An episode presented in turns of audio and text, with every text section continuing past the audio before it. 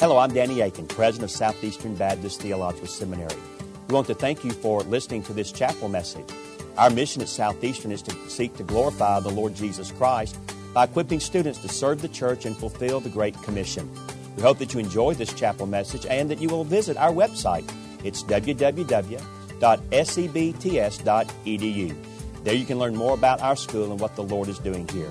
We hope you enjoyed the message. Thank you for being a part of what we're doing here. Thank you, Dr. Akin. We give praise to God for what He is doing through the churches of the Baptist State Convention of North Carolina. And as He said, I am a strong proponent and advertiser and promoter of Southeastern Seminary when I am in our churches across this state. I want to say to you that I'm grateful to have this opportunity to be here with you today. And I am humbled to have the opportunity to speak to the students and the faculty here at Southeastern Baptist Theological Seminary. I am grateful for the partnership that we share together as we have numerous people on the staff at the Baptist State Convention who are either students here or they are married to students who are here. And uh, we've got great people in doing that. But uh, I, I'm, I'm just honored to have this opportunity to stand before you and open the Word of God and share with you today. I realize that we are coming up on Palm Sunday in the Easter season, and I thought about that for the setting of the message. But God has, as I had been praying over a period of weeks, what God would have me to share with you, I'm, I'm coming back to really focus on something that I have shared the same subject in different churches because it ties in very closely with the strategy that we have of the state convention of impacting lostness through disciple making. So, through the convention, uh, the, we are working to lead North Carolina Baptists to become more involved and engaged in creating a disciple making culture with people all around us. I am sad to say that through, as Southern Baptists in the past several years, we have dropped the ball in that area. And we're trying to give focus to that, and, and I hear about it more and more across the Southern Baptist Convention. The title of the message that I share with you today is Building Faith Filled Families. Now, as we're fulfilling this strategy in trying to help create a disciple making culture, that means to help prepare individuals to experience eternal life and then help them grow in that relationship with Christ. Today I'm going to be focusing on the home and the family and responsibilities as we have as parents and also grandparents. And some of you might say, but Milton, I, I'm not married. You will be one day, and you will have children. And so, my hope is that even though it, what I share with you today may be a reminder of truths that you know, I hope that it is going to be a challenge to you to put some of these things in place if you are not practicing them. But also, the desire that I hope to achieve here today is if whether you're serving a church now in a leadership position or whether you'll be serving churches later, I would ask you to please emphasize within those churches the things that I'm talking about today through this message is because one of the best places to begin creating a disciple making culture is within your family.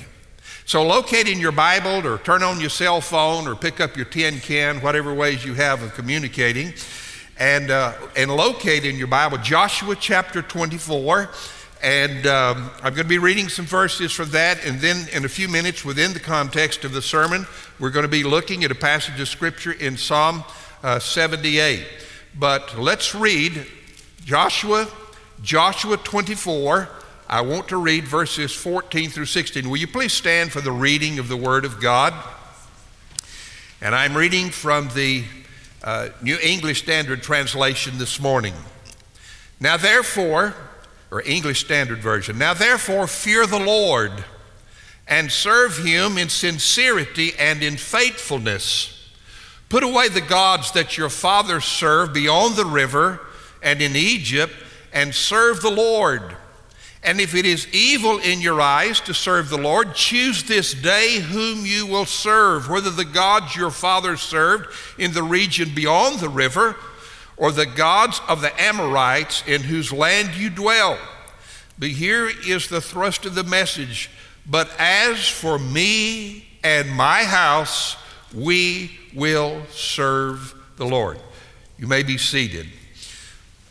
Father, prayers have been prayed, preparation has been done, and now I stand here before this audience of people to open your word. And God, I pray that by your Spirit you would speak to us now. Quicken our mind, Father, to things that we need to, to learn or things we need to be reminded of, but also bring us to a point of commitment to that which you are calling us to do. And Father, we'll give you the praise and we'll give you all the glory for that which you would do, for we pray through Christ. Amen. As you probably are aware, the book of Joshua came about at the time in Joshua chapter 24 uh, when you know that he succeeded Moses as the leader of Israel. And you know that he was leading the people into the promised land and now coming down to the, to the last years of his life when he was uh, uh, near 110 years of age, uh, he assembled the Hebrew families and he gave them his final message. Sometimes we have that opportunity when we will leave a particular church or a place of responsibility and you know that you're speaking to a group of people maybe for the last time. But imagine yourself as Joshua, who had led the children of Israel through all that they had encountered over these past years, and he's coming down to the end of his ministry. And so now he stands up before them and wants to give to them admonition for the things he hopes they will not forget. So, as we read from these verses in Joshua 24, verse 14, and, and, and it comes down to the place where basically when he says, that as for me and my house, we will serve the Lord. But he said, You people choose who you will serve. But as for me and for my family, we are going to serve the Lord. So today I feel impressed to talk with you about relationships, family relationships, and responsibilities within those relationships. Can I tell you a, a little secret about today's family? Things are not like they used to be in the traditional family. Let's look back and remember how family life used to be and, uh, and think about how different it is today. Can any of you remember, and I know that I'm dating myself here a bit with this, can you remember a TV program that used to be on called Ozzie and Harriet? Any of y'all remember that? Okay. Some of the older people in here, we remember that. And then there was also a popular TV program like Leave It to Beaver that was there. These television programs were to convey what family is like. There were good family values taught in those things. But then some of you might remember the Waltons. How many of you remember the Waltons? Oh, yeah, more of you remember the Waltons. You see, in those days, especially when, when families lived more in rural areas, in rural farming communities, the families, oftentimes, as you saw demonstrated in the, the program of the Waltons, their grandpa was still living with the family. The families lived together, they worked together, they ate together, they played together, and many of them prayed together. And the parents and the grandparents were very instrumental in teaching children principles for life. And many of them led their children to faith in Christ. If I were to ask for a show of hands this morning, some of you would indicate that you became a follower of Jesus Christ because your parents or your grandparents led you to trust in Jesus as Savior. But I know in today's culture, there are many people that would say, No, I, I didn't grow up in a Christian home. I didn't have the opportunities like some of you had. In today's culture, we are so busy that we take little time for family fun and spiritual activities in our home. Now, I realize I'm preaching to a seminary crowd this morning, and I, I, I, would hope that it's different with many of you than it would be if I was preaching this message to people in a local church. But I think that too often we take too little time to do things with the family and have family fun, but also to practice spiritual activities within the family and home life. I want to ask you what I consider to be a very important question. Parents, how are you preparing your children to face the moral challenges that they are facing in a rapidly changing immoral culture? We have got to help them prepare. In reality, as parents, and also I would include grandparents in this, we have desi- devised plans to help shape our grandchildren and shape our children's future by putting money aside so that they can go to the kinds of schools we want them to attend. And we try to get them in activities to help prepare them uh, to be able to achieve in life and do well educationally and do well uh, relationally with others. But the thing that I think about is what is your plan to help your children develop into spiritual maturity? When I hear the stats that are out there about the number of kids who who even might they might grow up in church but when they leave home and go away to college the percentages are scary about how many of them never return to church and I'm afraid some of that is happening because we are not doing an adequate job as parents and even the influence of grandparents to develop our children into spiritual maturity after they come into the family of God through faith in the Lord Jesus Christ. And I remind us this morning that God desires that our marriage and family relationships will be lived out in accordance with the blueprint that He has given us in His holy, inspired, infallible, inerrant Word. Just in case you wondered what I believe about the Bible. You see, the Bible is all truth, and it will not change just because some people change their own belief system. Isaiah said it best the grass withers, the flower fades, but the word of our God will stand forever. My wife and I have two little grandsons, nine and 11 years of age. And I'm thankful for what their parents are doing to, to, to teach them spiritual truths, but I don't just leave it to them. I get with those boys and I, I teach them the Word of God and I teach them that the Bible is the Word of God. And I will even make them say that to me sometimes. Boys, what is the Bible? And they'll say, It's the Word of God or it's God's Word. And I say to them, Boys, I want you to always believe that because you're going to face some times in life when people are going to tell you that the Bible is not truth, but it's all truth. It is the Word of God. In Joshua 24, verses 14 through 16, Joshua is making declaration about the most important foundational unit of his nation in that day and also in our nation today. What do you mean? The basic unit of this nation is not our government, it is the family. And as marriages are strengthened in Christ, it helps the children. When families live in obedience to God's word, our churches will be stronger. And I want to suggest to you two principles from these Bible verses that help us build strong Christian faith filled families and provide our children with a solid foundation on which to build their life. The first promise that I were challenged that I would give to you is Become a strong spiritual leader within your family, as Joshua said, as for me. See, Joshua made a strong declaration to the people, telling them who he would serve and who he would obey. And over in the New Testament in Ephesians chapter 5 and 6, God's intention was that husbands and fathers should love their wife and exhibit spiritual leadership in their home with their children. How do we do that? Well, there's one aspect to look at for personal spiritual growth. Let me just remind you some things.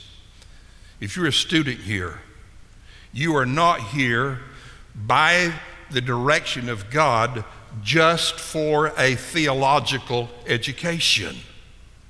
You are also here to help determine what God is telling you that He wants you to do with your life and where He's going to lead you to do that. You are also here to grow spiritually and demonstrate spiritual leadership with your spouse and with your children. I cannot emphasize the importance of that so much. Even though you're busy in your seminary classes, and even though you have a workload with your classes and you have to work a job, you cannot forget the responsibility of spiritual leadership in your family. So, what do you need to do? You need to spend time alone with God in consistent daily fellowship in addition to your preparation for exams and preparing messages that you're going to preach, you need that time to spend along with God in fellowship with Him. Meditate on His Word. Pray and ask God to give you wisdom and strength to be a good example, dads, before your family. And if you're not doing it, get with some friends around you, dads and moms and help each other to grow in your walk with the Lord. Pray together. That, that is a great blessing in your life to get with friends and spend time praying together and to have accountability to each other about your own spiritual growth and your walk with the Lord. That's for your personal spiritual growth. But what about spiritual leadership within your family? Paul tells us in Ephesians chapter 6 verse 4 Bring up your children in the training and instruction from the Lord. Where do we get that? We get it from the Bible.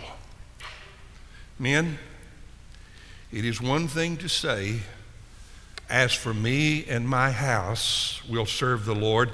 It's another thing to really live it. Spend quality time with your wife. Spend quality time with your children.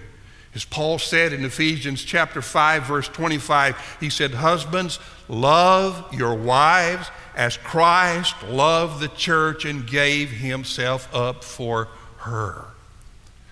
I know as men we might tend to like that other part there in, in Ephesians 5 where it says, Wives, submit yourselves unto your own husbands in the Lord. But don't forget what he says. Your wives get that. You don't have to convince them of that. But remember, men, what God is saying to us love your wife as Christ loved the church and gave himself up for it. You ever ask yourself the question, what makes your wife know that you love her?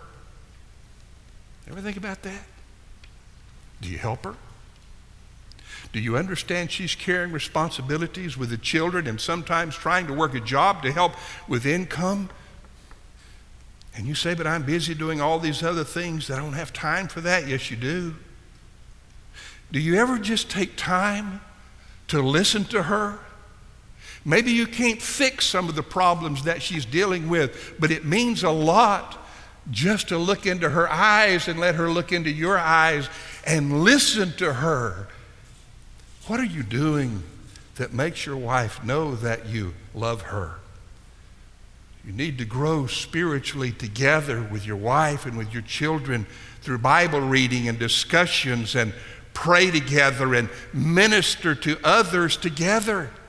It's good to involve children in, in ministry activities and mission things that you're doing to set that role model for them, to teach them, but also take time to do fun and enjoyable things with your family.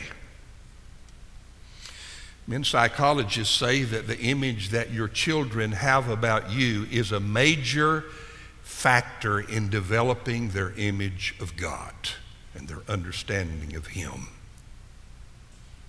I'm going to give you some examples here. I'm going to give you one example to avoid and two examples to imitate. Well, I was at Southwestern Baptist Theological Seminary, and you might say, Milton, you're a North Carolinian. What were you doing going to Texas to Southwestern Seminary? I know there's a lot of Southwestern grads in this room, but I'm going to say to you, I went to seminary 40 years ago when I was 27 years of age, and this place was not then like it is now. You need to be thankful to God for the way this seminary is now.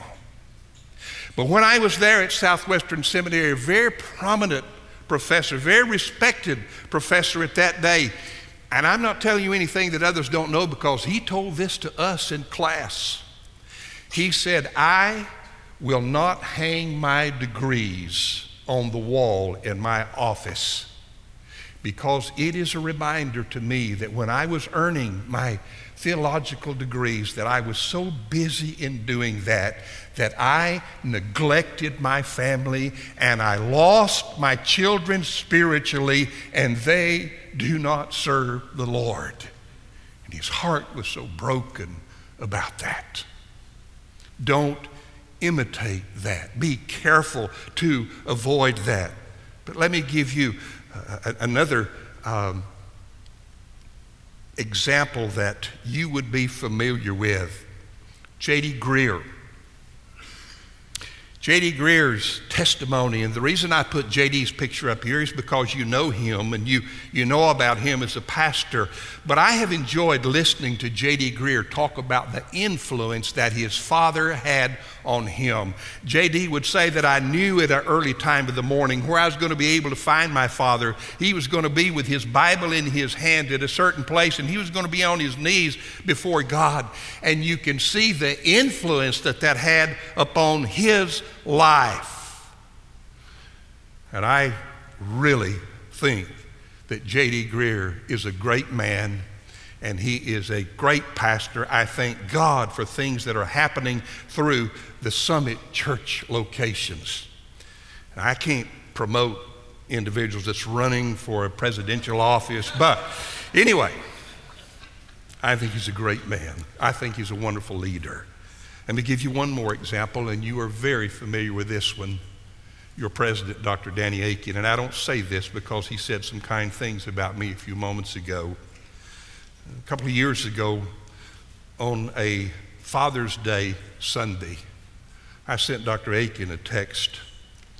And I said to him, You may feel strange getting a Happy Father's Day text from me, but I just wanted to say to you that I appreciate so much that you and Charlotte have had with your sons and the kind of godly influence that you've given to them and guys, I know those sons and I know their involvements in life. And those are the kinds of examples that we can imitate.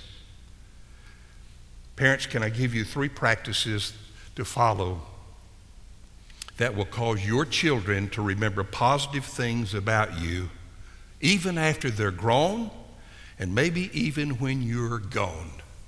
Some of you don't remember one of the greatest pastors we've ever had in the Southern Baptist Convention, who's now with the Lord, Dr. Adrian Rogers. But I remember listening to him preach one time when he was talking about how to be good parents. And he said this be firm, be fair, but be fun. You do those things, your kids will have positive memories about you even into their adult years. Now, there's one more principle here in Joshua 24 15 to help us. When he said, As for me and my house, we will serve the Lord. We will serve the Lord. So, this second and final principle is this lead your family members to declare their allegiance to God as Lord of your home. You see, strange beliefs were present in the people living all around the Israelites in that day. You remember what he said before? If you want to choose to serve these other gods, it was not popular to worship the God of Abraham, Isaac, and Jacob. But Joshua declared that his family would serve the only true and living God. And he knew that he could say that because he said, We will serve the Lord. I believe that Joshua's family had an agenda. They felt that no matter if everyone else chose to live in disobedience, those people living around them, if they wanted to choose to live in disobedience to the commands of God, they were going to serve the only true and living God. My brothers and sisters, God tells us that we are to pass the teachings of God from one generation to the next. And now I want you to look at Psalm 78. Psalm 78, as we read some verses here from Psalm 78. When he says that I will open my mouth in a parable, and, and he says, I will utter dark sayings from old things that's on the screen, things that we have heard and known that our fathers have told us. We will not hide them from their children, but tell to the coming generation the glorious deeds of the Lord in his might and the wonders that he has done. Because he established a testimony in Jacob and appointed a law in Israel, which he commanded our fathers to teach to their children, to the next generation might know them, even the children yet unborn. And arise and tell them to their children. And what was the purpose of it all?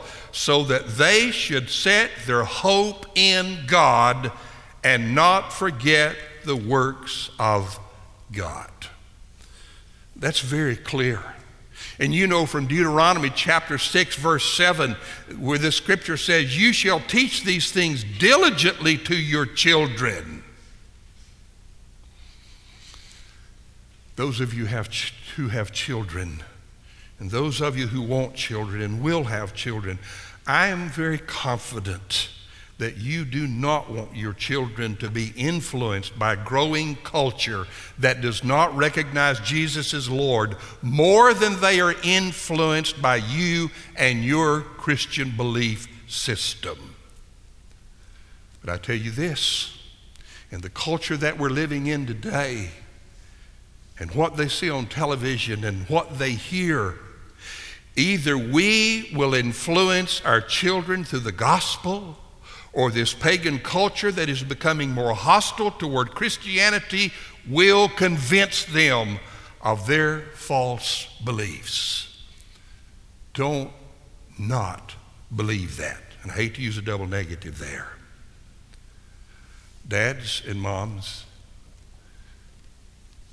do your children see Jesus in you?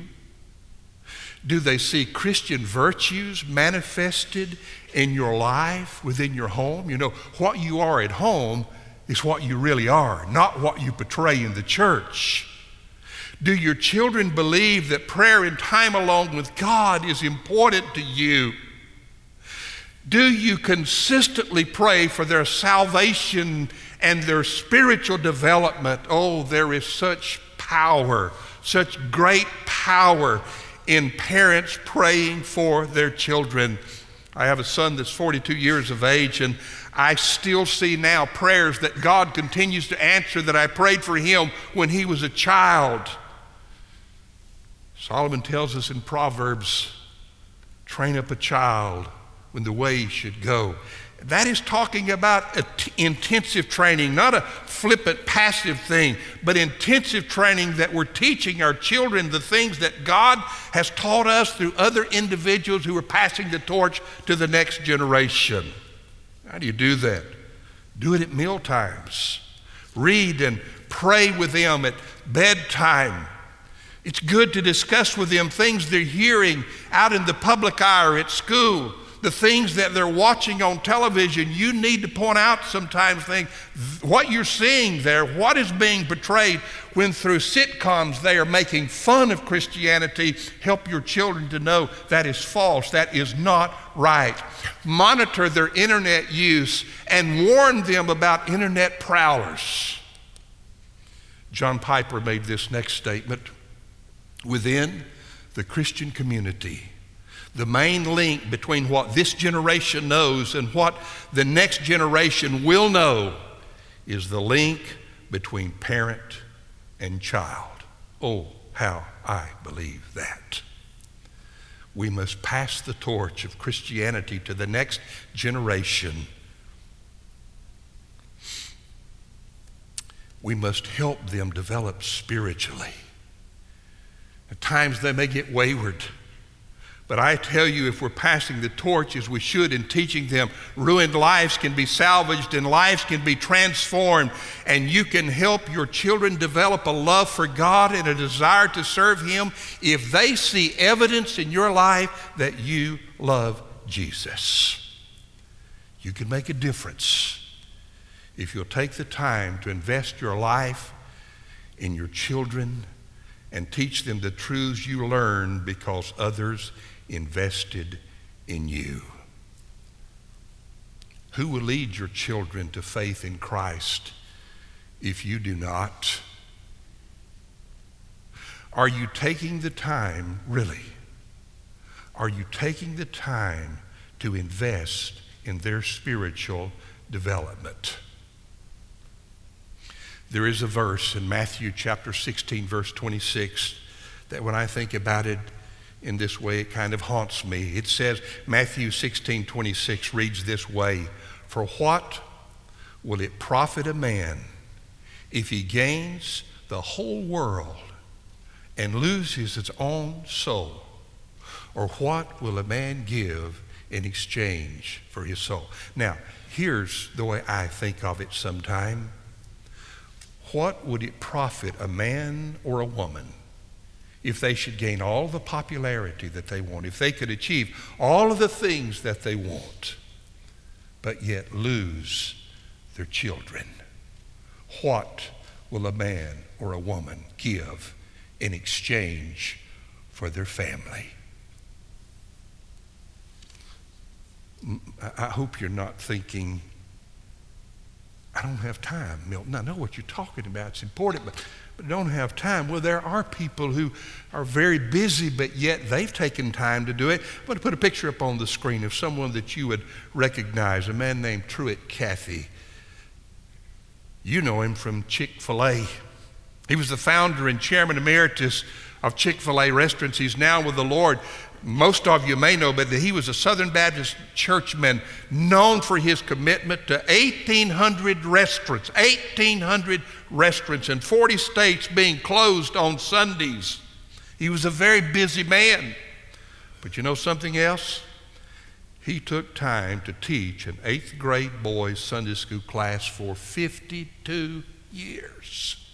He took time to invest in his children. He was a strong, positive influence with his own children, and that continues to be lived out in their lives.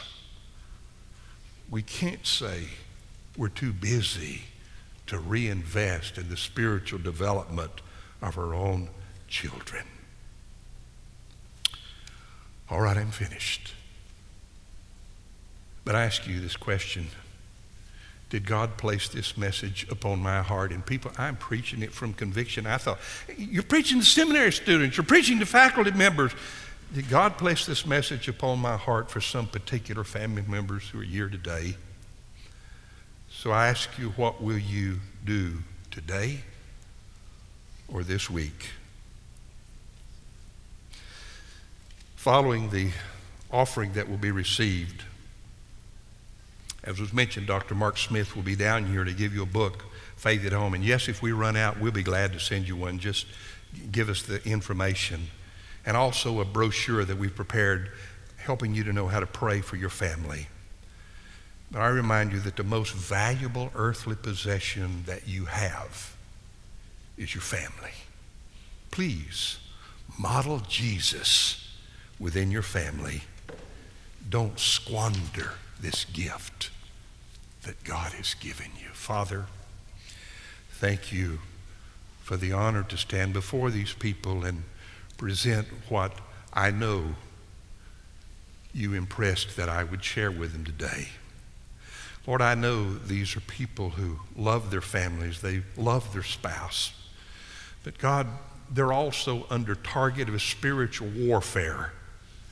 And I know the devil would tear their families apart and he would want to have their children. But God, I pray that you would help them to know the things they could be reminded to do day in and day out to create the kind of climate that helps develop a disciple making culture so that in the future their children will do the same thing with their families.